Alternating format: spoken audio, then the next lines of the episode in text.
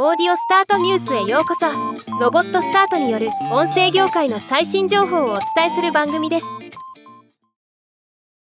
キュムラスメディアとシグナルヒルインサイツが共同で行った米国ポッドキャストレポート2023年秋での新たな追加情報を紹介します。このレポートは米国で2023年10月に毎週ポッドキャストを聞くリスナー608人を対象に行った調査結果です。ポッドキャストリスナーはホストのソーシャルメディアをフォローしているか毎週ポッドキャストを聞くリスナーの56%がソーシャルメディアでお気に入りのホストをフォローしていることが分かりました。インスタグラムがトップで次いで YouTube、Facebook、X と続きます。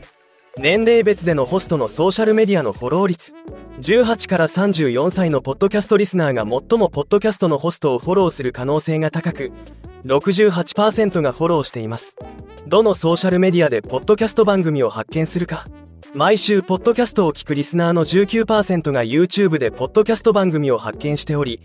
これは他の全てのソーシャルメディアプラットフォームを合わせたよりも多いという結果になっています。なぜポッドキャストリスナーが YouTube を使うのか。毎週ポッドキャストを聞くリスナーの多くがビデオ要素情報エンターテイメントおすすめコメントコミュニティプラットフォームの機能を求めて YouTube を使っているとのこと。特にビデオ要素が24%と高い支持を集めています。エピソードが公開されてからどのぐらいまでに聞くか。毎週ポッドキャストを聞くリスナーの3分の2ヘビーポッドキャストリスナーの4分の3は新エピソード公開から24時間以内に聞いていると回答しています。いかに新しいエピソードが求められているかがわかる結果です。今回の調査ではお気に入りのポッドキャスト番組のホストとソーシャルメディアでつながりたいと考える人が予想以上に多い結果であり